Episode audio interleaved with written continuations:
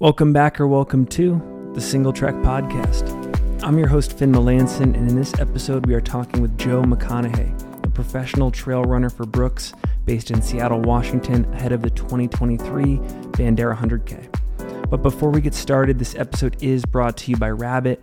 Use code SingleTrack30 on their website for 30% off your next order.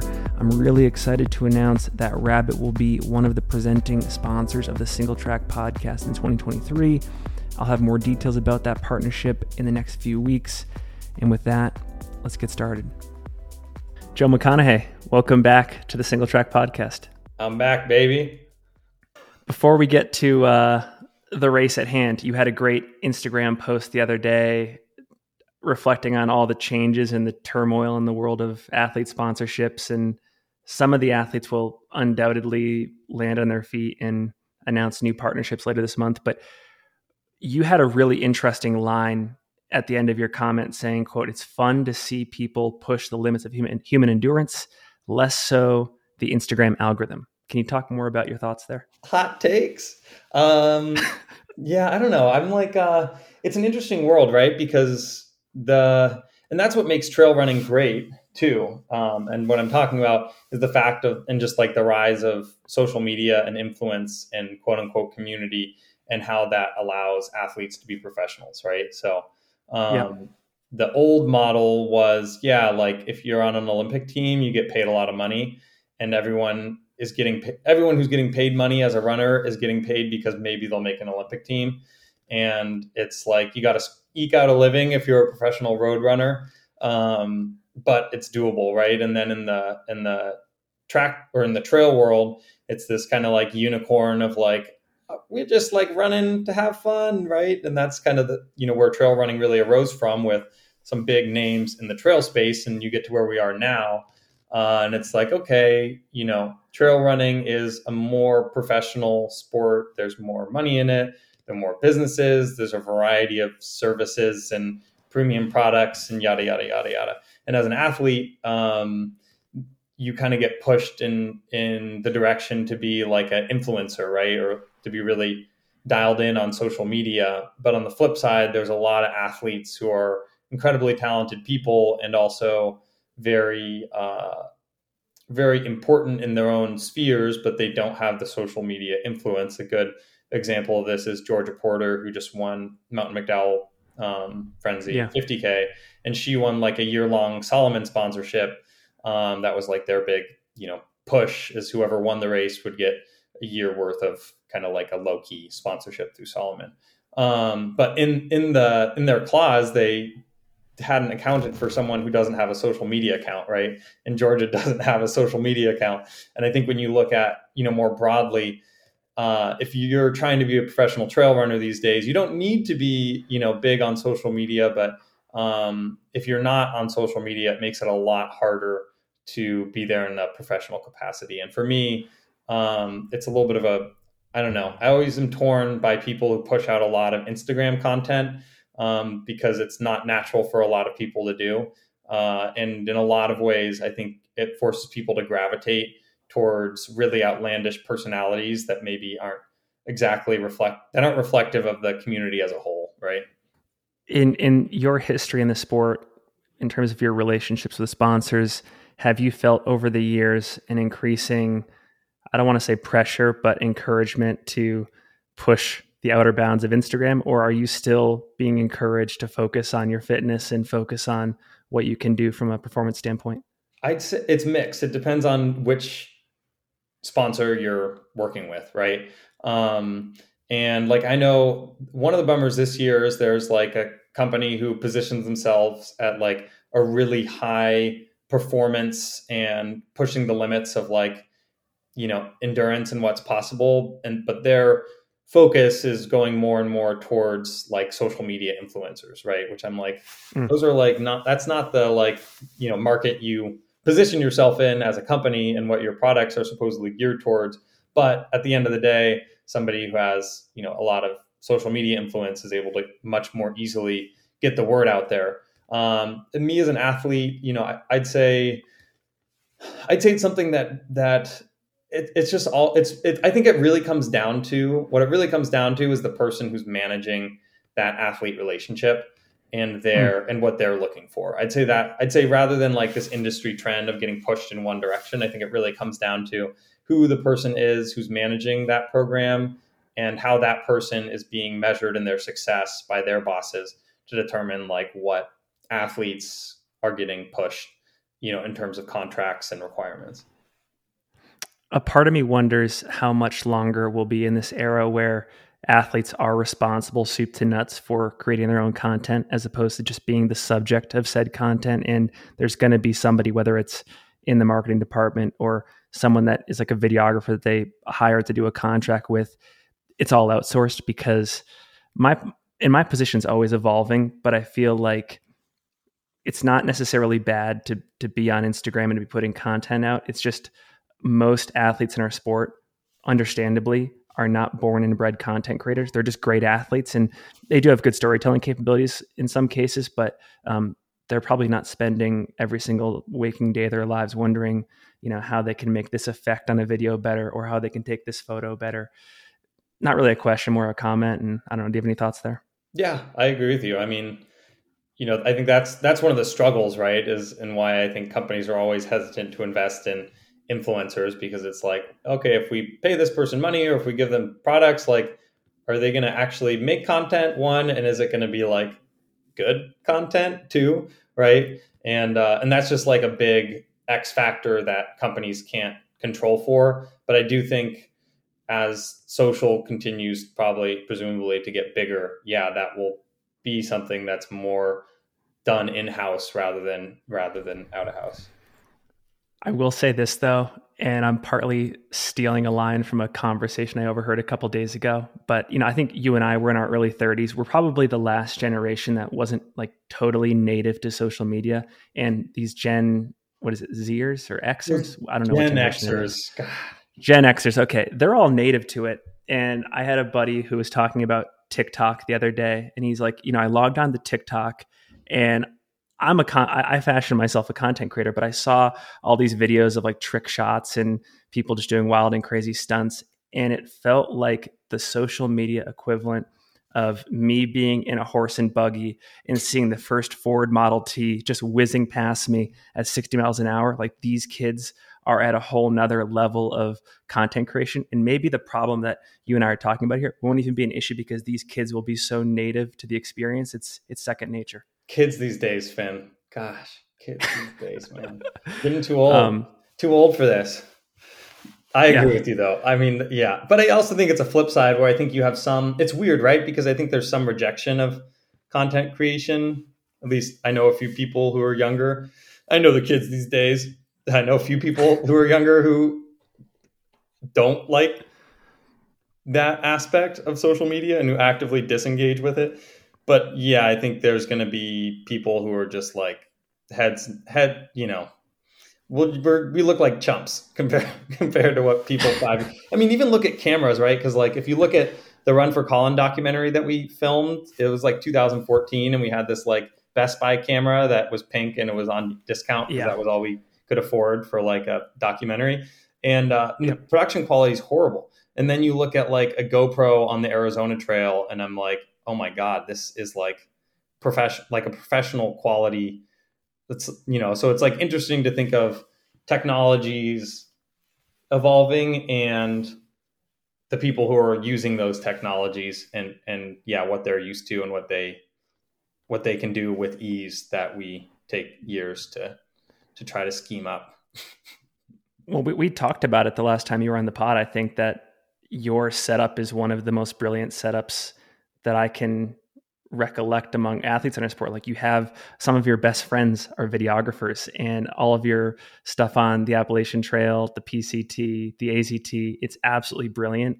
And I do feel like that stuff is. Uh, I don't see a world where where that type of um, craftsmanship from a content creation standpoint goes away. There's always going to be a need for that. And uh, so if anybody's looking for a, a, good example of what's out there, uh, we'll link to it again in the show notes because it's great stuff. I still watch the AT one. Although I guess you did that with your GoPro. A lot of that's just your, GoPro. your GoPro. But I always go back to that because I'm like, I mean, that's that was part of the comment, right? The one that you reference on Instagram, where it's like, yeah, I think it's super cool to tell a story through long term, long term, you know, in long form content in a documentary. But of course, yeah, mo- who are most people going to be able to make a documentary about themselves? Like, probably not. But that's where having someone who's kind of outside the box who can craft and create a really cool story because you know, I haven't done, I didn't do jack for any of the editing or actually making those things. I just like, you know, no, I've used a GoPro enough times that I know how to take dumb, dumb videos of myself. But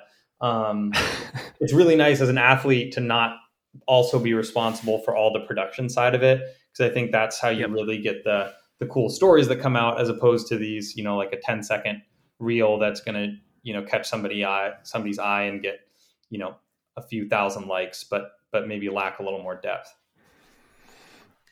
Uh, you have your guy. Brett and I were talking. Brett Hornick, the guy who I do like mm. long run archives with, a couple. He, we were talking offline because we get a lot of inspiration from the folks at Citius Mag, mm. and we were we were commenting that one of our missing pieces is we don't have our own Mac Fleet, who's the guy that does all the videography for them. I yep. think you got to have your video guy. You got to have the video, video guy. guy. So, yep. if you are, I, I guess I'll, I guess we'll put a, a PA out there. If you are somebody with videography skills, you love the sport of trail running, you're you're a trail running nerd. Hit me up because we're looking for our version of a Mac fleet. There you go. Yep. If you love to work for, for, for this is not to say that you're offering this, but on my end for my friend Michael Dillon, I'm like, if you're excited to work for free on a fun project, oh my gosh. Well, one other thing I want to talk about before we get to Bandera is, you know, you you have your foot in a lot of different scenes in our sport. One of them is the FKT scene. I, I saw that the FKT of the Year awards just got released on Instagram. What are your thoughts there? Did you agree with with how everything shook out in terms of the rankings? Yeah, I thought it was. I mean, it's always such like a, it's always such a funny.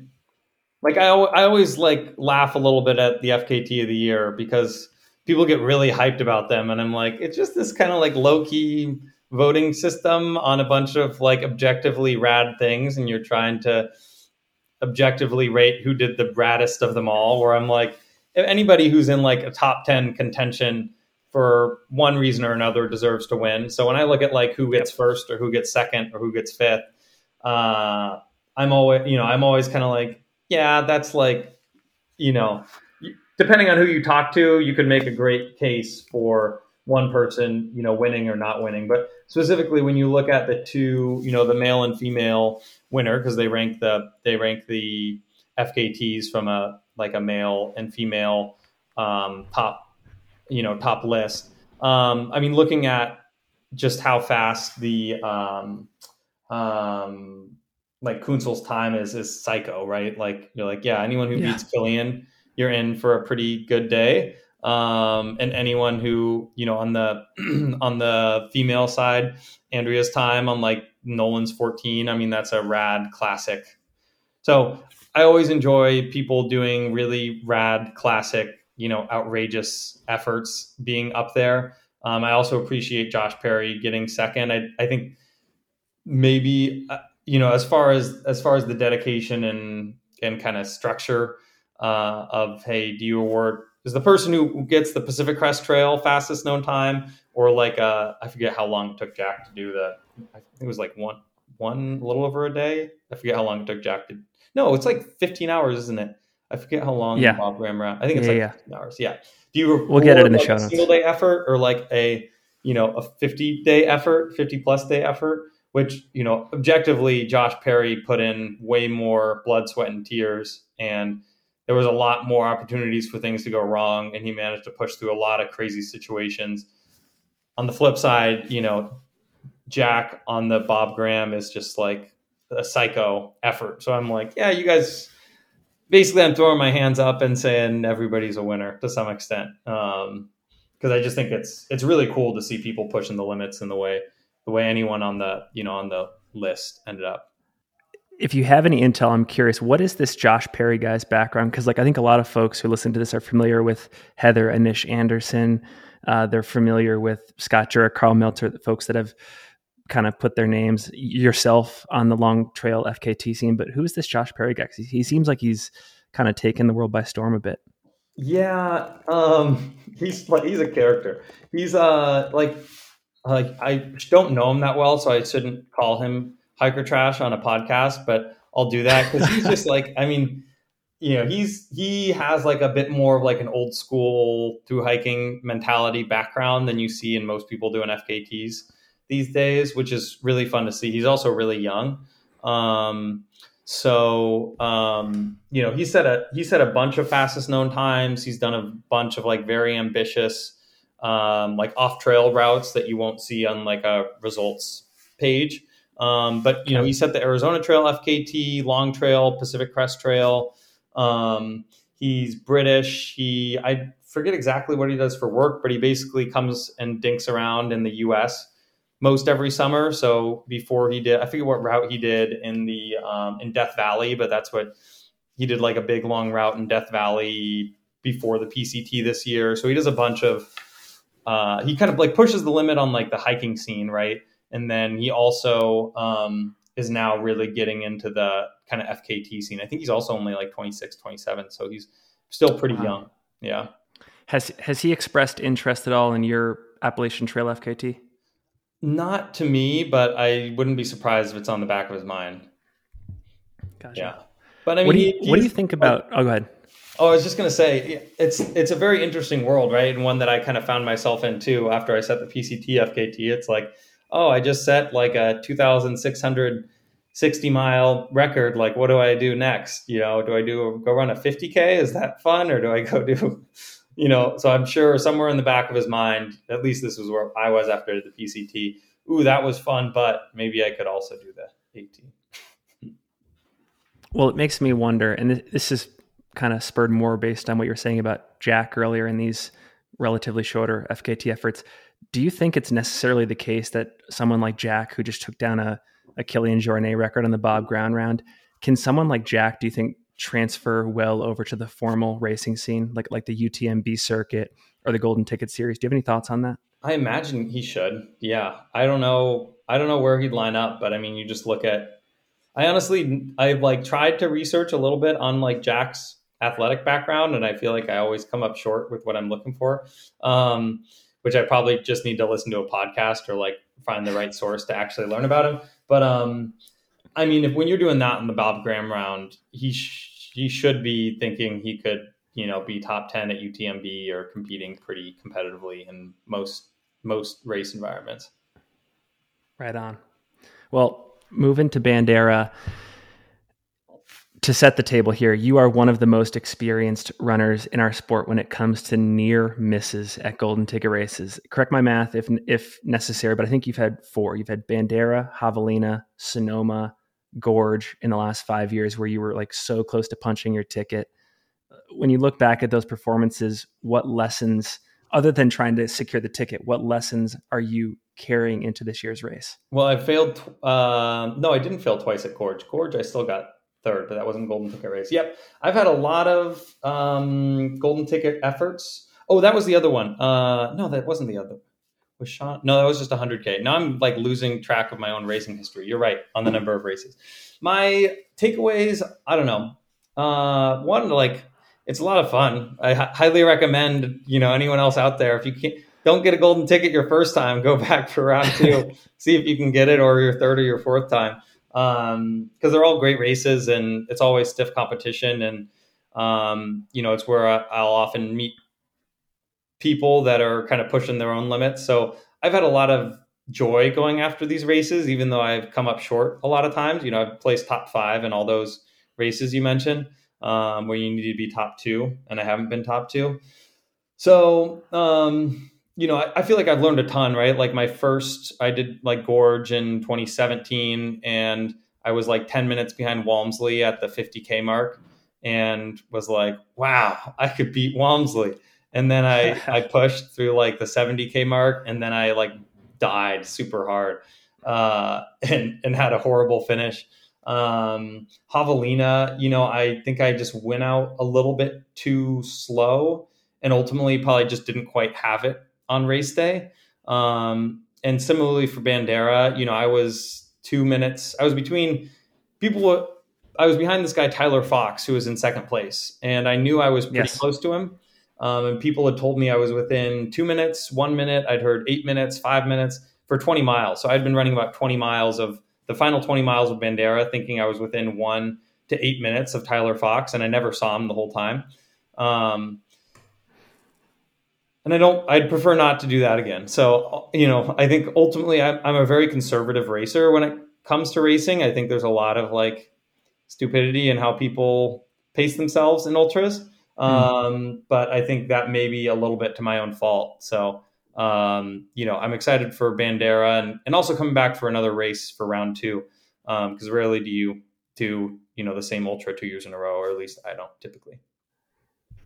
Well, I was going to say maybe putting your coaching hat on or your commentator hat on for a second. Given that you've been at this race, you've you, it's come down to the wire for you here before. What do you think it takes to be successful? Like how how should someone like you or anybody that's in contention for a ticket think about this course and in the field and how to be successful?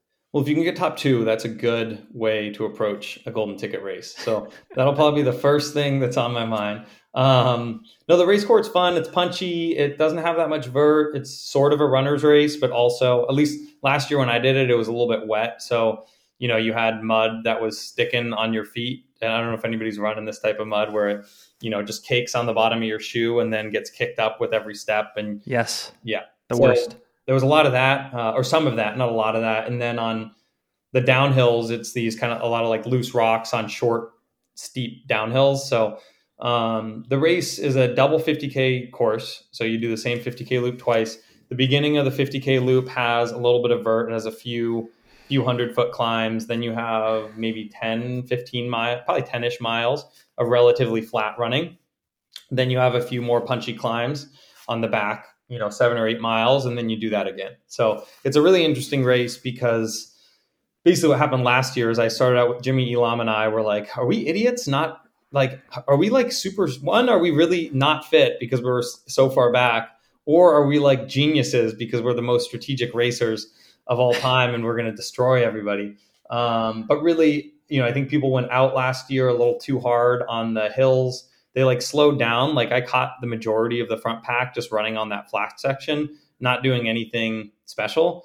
Um, and then um, a few people had kind of run ahead and were able to hold on to leads and run pretty well through through the next you know 30 or 40 miles that I weren't able to catch up with. But it's a really interesting race because you hit some of that technical you know climby descent type stuff, um, and you need to be good on those descents through the last 50k because Mm. it can be a big difference right if you're a little bit fatigued and you're tentative on these kind of like loose rocks on downhill descents but then you still need to be able to run your you know 7 7 20 minute mile pace on that flat section I saw a couple weeks back you ran roughly a three hour, 15 minute 50K with roughly a grand of climbing mixed in. So, by my account, you look pretty damn fit. How are you feeling heading into this race? pretty good it was a pretty chill effort i just kind of went in and was trying to run i've like started working with uh, conor holt who's camille herron's husband camille's a stud athlete Nice. i don't know who she is um, and yeah he wanted me to just run off heart rate which was kind of fun. So i was a very controlled good effort. It was like non-technical footing. So there i feel like they're a little bit different efforts but it did feel good kind of running a really cruisy comfortable um, 50k you know uh, four weeks before going for a big a big 100k so i'm feeling feeling pretty fit feeling pretty fast and feeling like i can do a pretty good job you know pushing pretty well while keeping it controlled at the same time For those of us that are watching the live stream on Saturday, around roughly what time should we expect you to cross the 50K mark, the finish of Loop One, if you're running the race you want to be running? Oh no okay good i was like at what time of the day i need to look at what time the race starts i was like oh no i'm uh, no, no, no. Uh, like, uh, like four hours. What's what's what's your what's I your went, goal? I went like 407 last year and then came back in about 410, I want to say. Um, Wow. and this year I'll probably go around four. That's kind of what I'm eyeing.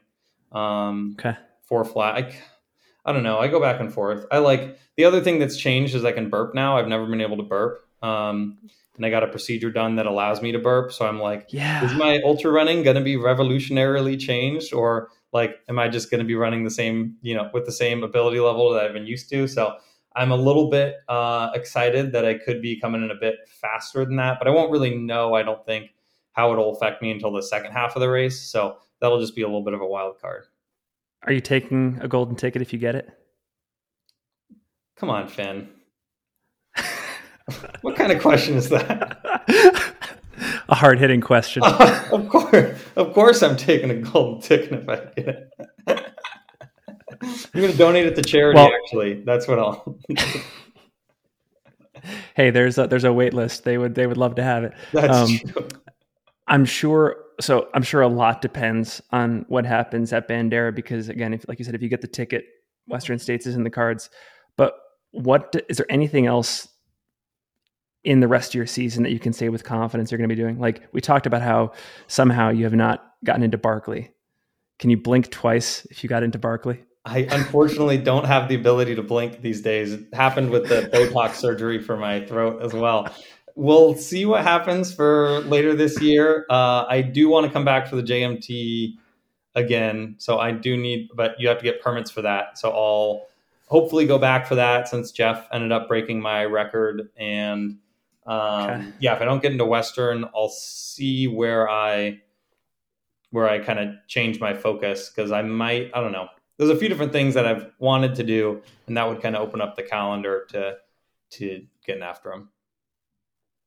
Awesome. Well, Joe, always a pleasure to have you on the podcast. We are looking forward to following your race on Saturday and, of course, the rest of your season. I am holding out hope that somehow, some way, you're in Barkley this year, in addition to Western States. But I guess we'll have to wait and see come March or April.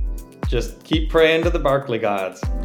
Thanks for listening. Before we sign off, if you are a fan of the show, please consider supporting us with a rating and a review in your podcast player, a donation on Patreon, or the use of our sponsor discount codes in the show notes. We really appreciate your support. Thank you so much for listening. And until next time, I'm your host, Finn Melanson, and you have been listening to the Single Track Podcast.